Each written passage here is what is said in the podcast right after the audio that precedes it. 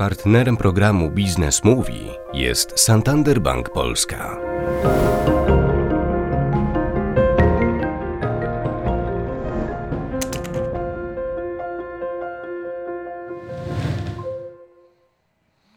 Dzień dobry Państwu, ja nazywam się Kazik Krupa i witam Państwa w programie Biznes Mówi.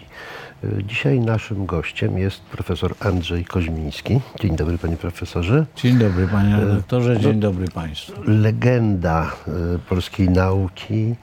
E, Profesor e, jest obecnie prezydentem Akademii Leona Koźmińskiego, był wieloletnim rektorem, założycielem e, tejże uczelni, która szturmem wdarła się na polski i nie tylko polski rynek nauki. Ale rozmawiać będziemy o różnych sprawach. Panie profesorze, pozwoli pan, że zacznę od cytatu i to cytatu sprzed 419 lat. Takie będą Rzeczpospolite, jakie ich młodzieży chowanie. To jest z aktu y, fundacyjnego Akademii Zamojskiej z 1600 roku. O tym, jakie będą Rzeczpospolite, jeszcze porozmawiamy, ale teraz chciałbym zacząć od tego drugiego członu. Jakie ich młodzieży chowanie? Jaki jest Pana pogląd na to młodzieży chowanie, na kształcenie no, elit y, w polskich uczelniach? No, wie Pan, e, przede wszystkim trzeba wziąć pod uwagę zarówno warstwę szkolnictwa, jak i warstwę e, szkolnictwa wyższego. E, Wydaje się, że zarówno w jednym, jak i w drugim e, na szczęście panuje różnorodność. To znaczy, mamy i szkoły, i uczelnie, które są bardziej sprofilowane, mniej sprofilowane, bardziej ogólne. Mamy takie, które są na wyższym poziomie i takie, które są na niższym poziomie. Mamy niestety i takie, które są na poziomie katastrofalnym Poza poziomami. poza poziomem, ale to wszędzie na świecie. Wiele lat spędziłem w Stanach Zjednoczonych. Na te kilka tysięcy uczelni, czy kilkanaście już właściwie tysięcy uczelni, które w Stanach Zjednoczonych istnieją, oprócz tej najwyższej e, Ivy League, jest cały szereg e, takich, które są podobne do tych e, naszych e, słabych uczelni i życie w ogóle jest jedno, różnorodne. Czyli wydaje mi się, że e, szkolnictwo tak długo będzie funkcjonować, jeżeli nie będzie się go pod jeden strychulec ujednolicać. Czyli so, uważam, że nadmiar regulacji w tej dziedzinie ze strony państwa jest szkodliwy. A to proszę, to pozwoli pan, że dokończę e, ten cytat. Ten cytat kończy się, ten nadto przekonany jestem, to jest e, Jan Zamojski, e, że tylko edukacja publiczna zgodnych i dobrych robi obywateli. No, to jest pogląd sprzed 420 lat. E, I e, sądzę, że w tej chwili to wygląda inaczej. E, Myślę, że zarówno uczelnie publiczne, jak i niepubliczne, zarówno szkoły publiczne, jak i niepubliczne mają rację bytu. E, Co więcej, e, wydaje mi się, że te niepubliczne e, mają większy potencjał doskonalenia się, po prostu dlatego, że podlegają presji rynku. Nie mają zagwarantowanego, zagwarantowanej subwencji, którą dostają instytucje państwowe, tylko muszą walczyć na rynku o, e, o każdy grosz i w związku z tym muszą dostosowywać się do tego, czego pragnie ten rynek. E, To jest dostosowanie, które na ogół prowadzi do, do lepszych efektów. Czyli nie powiedziałbym, że jest odwrotnie, aniżeli pan Zamojski kiedyś sądził, ale powiedziałbym, że jest już nie tak. Że jest mniej więcej porówno, dlatego że także z całą pewnością p- państwowy, publiczny sektor e, jest e, niezwykle istotny dla poziomu szkolnictwa, zarówno szkolnictwa na poziomie wyższym, jak i średnim i podstawowym. E, Lubimy narzekać na polskie uczelnie, no i rzeczywiście w rankingu szanghajskim polskie uczelnie są bardzo daleko, ale już w rankingu edukacyjnym no, Akademia Leona Koźmińskiego odniosła spektakularny sukces, pracując się na 20 pozycji wśród najlepszych uczelni świata. Wie pan, e, mnie się wydaje tak, ranking szanghajski jest bardzo specyficzny. To jest, e, jak to się mówi, waga ciężka.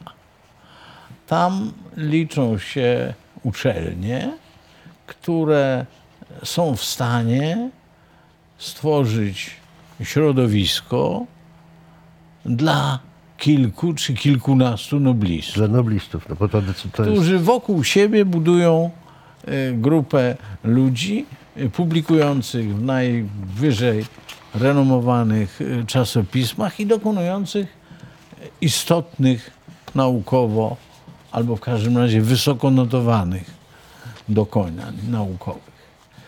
I e, tutaj ja mm, nie, nie wróżę nam niestety wielkiego sukcesu. Znaczy do tego sukcesu trzeba by 100 lat Z tego oczywiste, no nawet to nie chodzi oczywiście, to, to nie chodzi wcale wyłącznie o pieniądze. Tu chodzi o stworzenie pewnego klimatu dla rozwoju nauki, całej, e, że tak powiem, społecznej, e, intelektualnej infrastruktury, którą, e, której nie da się szybko zrobić. Niezależnie od tego, jak dużo byśmy na to wydali pieniędzy. Natomiast jeśli idzie o e, sprawność edukacyjną, zwłaszcza w takich dziedzinach jak na przykład e, ekonomia, zarządzanie, management, jak e, muzyka, jak sztuka, jak sport, jak pewne dziedziny, pewne zawody medyczne, to w tym zakresie my jesteśmy w stanie i mamy potencjał, żeby znaleźć się, mm, jeśli nie w ścisłej czołówce światowej, to w tej dobrej, średniej kategorii. I myślę, że na to nas, na to nas, nas stać i w tym kierunku na, i ten nasz potencjał yy, jest tutaj, jest tutaj dość, dość wyraźny. Jest jeszcze druga uczelnia polska w zakresie ekonomii zarządzania, która jest niżej, ale która ma ogromne osiągnięcia i ogromny prestiż. Szkoła Główna Handlowa. Y, Jest parę innych polskich uczelni, które obiegają się o międzynarodowe akredytacje. Także myślę, że tutaj mamy szansę znaleźć się w tej, jak mówię, średniej klasie i mamy szansę stać się graczami na globalnym, międzynarodowym rynku edukacyjnym, dlatego że e, rynek edukacyjny nie jest już lokalny, tylko staje się globalny. Jak wszystko. Tak Wraz jak z upowszechnieniem technologii. E, tak I tu pod tym względem e, nie ma zmiłuj, jak to się mówi. Panie Musimy... profesorze, pan w takim swoim przesłaniu pod zaskakującym tytułem Czerwony Turban, czyli nauka wobec wyzwań przyszłości, pisze, e, powołuje się na... Różewicza. Na Różewicza, tak. Piękny wiersz. Na uniwersytecie, pozwolą Państwo, że przeczytam, na uniwersytecie profesor pod parasolem w czerwonym turbanie na głowie wykłada metafizykę, radzi wdychać pranę. Pranę to jest taka energia życia w hinduizmie. Bzdura, obłuda i fałsz. Rozumiem, że to jest przestroga, żeby się nie zamykać i nie chodzić pod tym parasolem i w czerwonym turbanie. Tak, to jest przestroga przed rytualizmem, Czyli nauki dla nauki. przed e, taką, że tak powiem, nauką napuszoną, e, pretensjonalną, e, która e, w środku nie skrywa nic. E, Nauka ma sens tylko wtedy, jeżeli ma e, dobre oparcie, dobre zakorzenienie w praktyce, albo jest uznawana przez międzynarodowy świat nauki. Czyli co, profesor partner, profesor kolega, profesor przyjaciel, profesor e, dostępny online? Tak. E, Mnie się wydaje, że no, ta sytuacja, w której mm, profesorom na katedrach przysługiwał status quasi boski, ten To już jest czas jest już za nami. E, Między innymi dlatego, że e, postęp nauki jest tak szybki, że ludzie bardzo młodzi uzyskują stosunkowo szybko najwyżej notowane wyniki. Ale środowisko jest niezwykle konserwatywne, panie A profesorze. z drugiej strony kulturowo, zwyczajowo to środowisko jest niezwykle konserwatywne i niezwykle starannie pielęgnuje te swoje rytuały, te czerwone parasole, o których przecież ten wiersz, e, wiersz e, to jest wiersz sprzed kilkudziesiątków lat. To nie jest, tak. e, to nie jest coś, Różewicz to pisał e, dawno, dawno temu, a to jest ciągle tak bardzo aktualne. I w tym tkwi sukces, e, niewątpliwy sukces Akademii Leona Koźmińskiego, że właśnie takiego partnerskiego stosowania takim to Tak, my się staramy, żeby tak właśnie było. Staramy się tego napuszenia, tego rytuału, tych ceremonii mieć stosunkowo mało, aczkolwiek trochę ich mamy, dlatego żeby podkreślić ten akademicki charakter naszego, naszego działania. E, Dobrze, to teraz przejdźmy do tego, jakie będą Rzeczpospolite w wyniku tego młodzieży, młodzieży chowania, bo no nie, nie darowaliby mi pewnie widzowie, gdyby korzystając z okazji, że pan jest z nami w studiu, e, nie zapytać pana o zagrożenia te wypływające z teraźniejszości, czyli te zagrożenia wynikające na przykład z rozwoju technologii, nie, nie kontrolowanego rozwoju technologii. Wie pan, mnie się wydaje, że na te zagrożenia trzeba spory, spojrzeć trochę, trochę szerzej. E, technologia to jest oczywiście pewien, pewien wehikuł. To jest tylko nośnik, to jest tylko być- technologia. ale przestała już być tylko spójrzmy, nośnikiem. spójrzmy głębiej na procesy społeczne. Otóż e, do bardzo niedawna było tak, że opinia społeczna była kształtowana przez elity, e, które były w miarę dobrze wykształcone, e, w miarę rzetelne i które były zakorzenione w świecie. Te elity tworzyły pewien obraz świata. Oczywiście ten obraz bywał czasami politycznie, e, że tak powiem, zorientowany w prawo czy w lewo, czy po środku, prawda?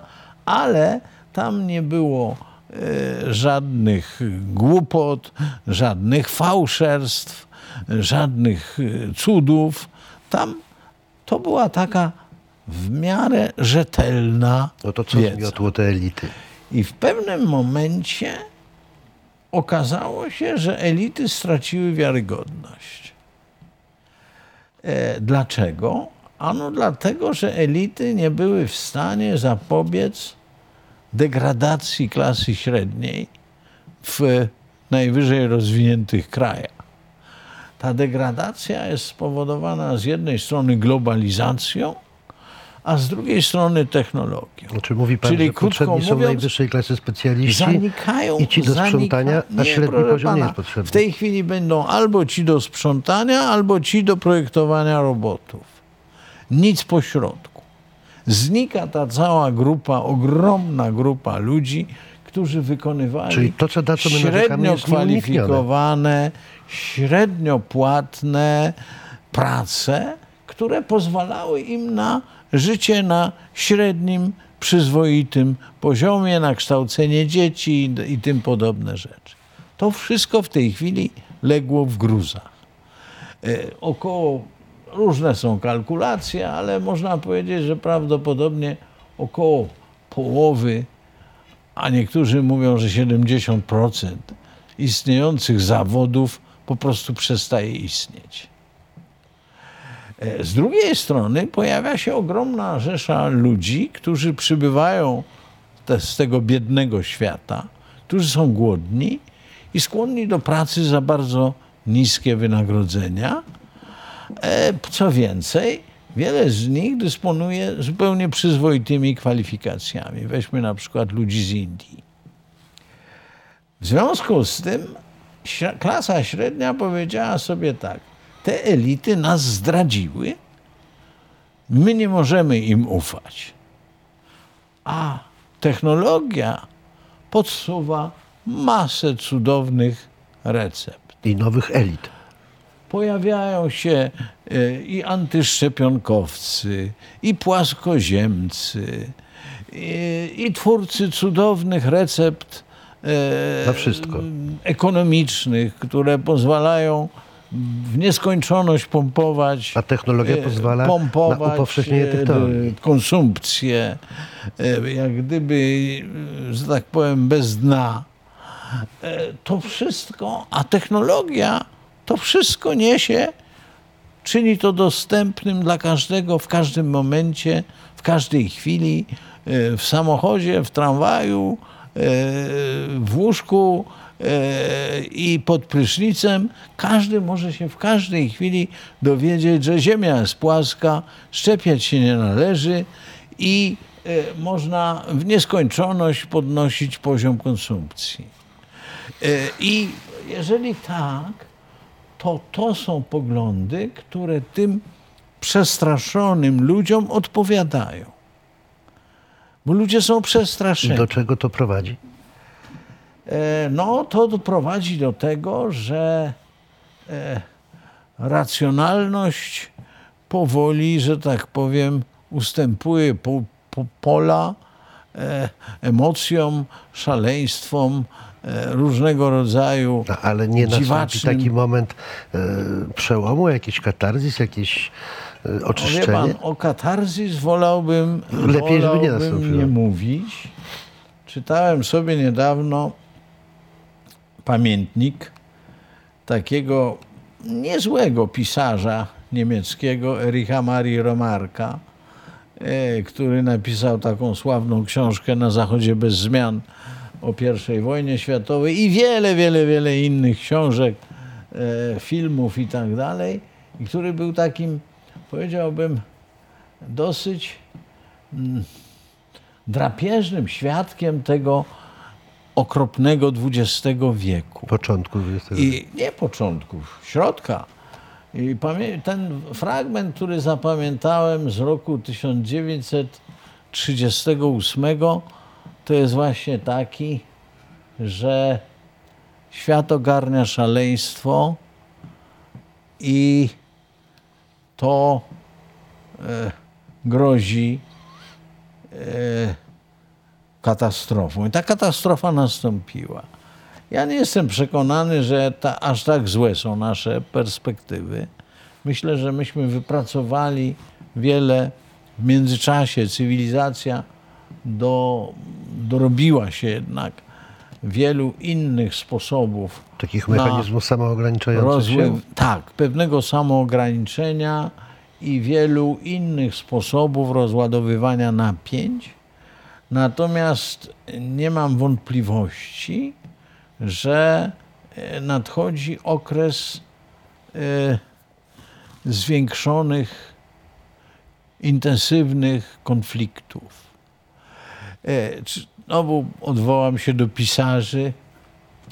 Czytałem niedawno wywiad z takim jednym z moich ulubionych noblistów tureckich, Orhanem Pamukiem, który na pytanie dziennikarza, on mieszka na takiej wyspie, e, pyta mu się, jak, jak, ci, jak, jak się panu w tej Turcji żyje? On mówi, ciężko jest żyć w kraju, w którym jedna połowa ludności chciałaby się pozbyć drugiej połowy. Hmm. Eee, Trochę jest, smutne. Słucham? Trochę smutne. No trochę smutne. Eee, to jest może trochę żartobliwe, ale to niestety pasuje do bardzo wielu społeczeństw. Jeżeli spojrzymy na to, co się dzieje w Wielkiej Brytanii, w kolebce demokracji, prawda, gdzie e, ci, którzy chcą zostać w Unii, ci, którzy chcą ją opuścić, są tak gwałtownie ze sobą skłóceni, że, e, że tak powiem, przy świątecznych obiadach e, masowo tłuczone są talerze. I szkoda zastaw. Szkoda zastaw, właśnie. Ale zastawy pal 6. Gorsze jest to, co się w środku, Pęknięte. co się w środku w ludziach dzieje na skutek tak daleko posuniętych antagonizmów. To Panie niestety pasuje także i do naszego społeczeństwa. Nie chciałbym, żeby nasza rozmowa miała tak katastroficzny wydźwięk, więc może e, zmierzając ku e, finałowi, e, porozmawiamy chwilkę o takich wyzwaniach tu i teraz które są najważniejsze, a które dałyby, bo ja rozumiem, że nie mam, na pewne rzeczy nie mamy wpływu. Na niektóre rzeczy e, kształtają się jako zjawiska wyższego rzędu, ale te, na które mamy wpływ, które mogłyby poprawić nasz byt i zmienić odrobinę e, nasze funkcjonowanie jako społeczeństwa. Wie pan, ja myślę sobie, ja myślę sobie tak, że są pierwsze wyzwanie to jest wyzwanie technologiczne. Mianowicie my musimy w cudzysłowie oswoić technologię. I musimy ją wprzęgnąć w proces Żeby nam. Służyła, a nie my jej, tak? Tak. Ona musi nam pomóc. Z jednej strony mamy do czynienia z pewną utopią, to znaczy kształcenia całkowicie w sieci. To jest niemożliwe. Z drugiej strony mamy do czynienia z negacją tej technologii, która dla młodych ludzi jest ich naturalnym środowiskiem. I ci, którzy z tą technologią nie potrafią się posługiwać, są wyautowani. Są wyautowani. Młodzi ludzie nie chcą z nimi gadać.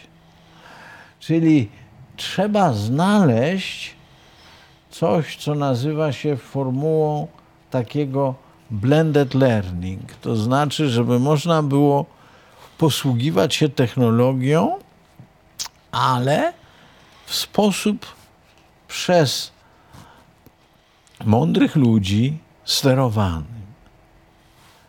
No i wreszcie i drugie wyzwanie to jest wyzwanie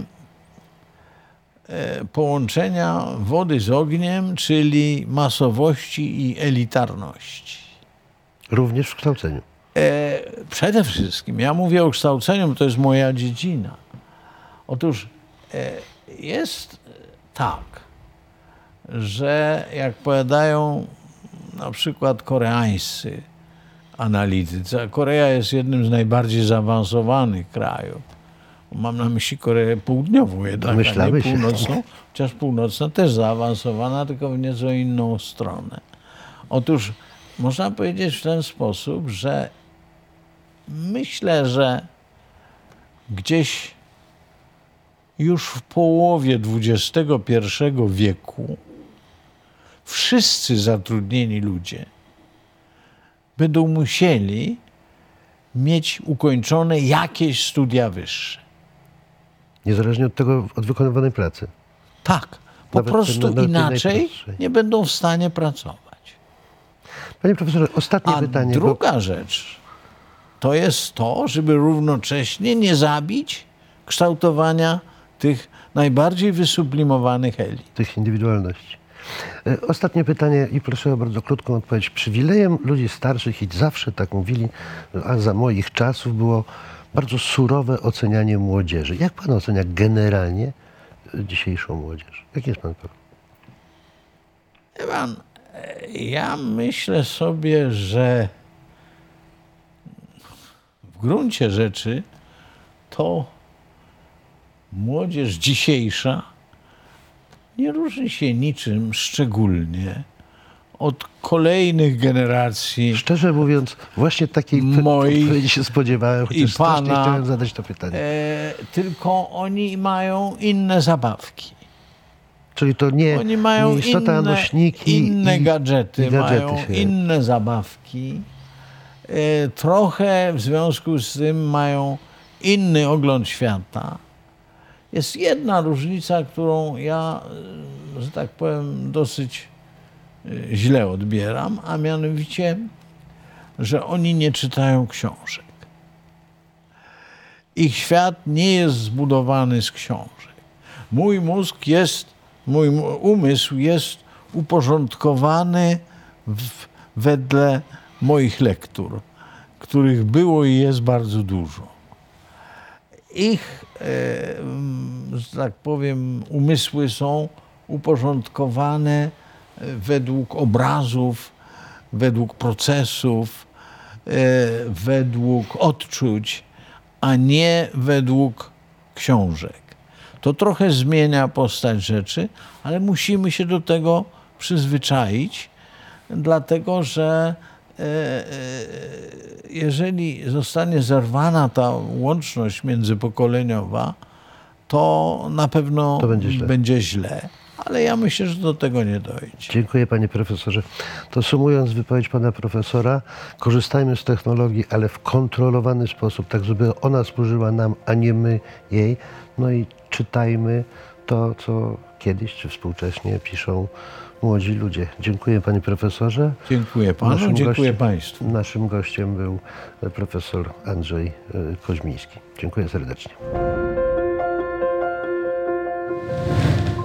Partnerem programu Biznes Mówi jest Santander Bank Polska.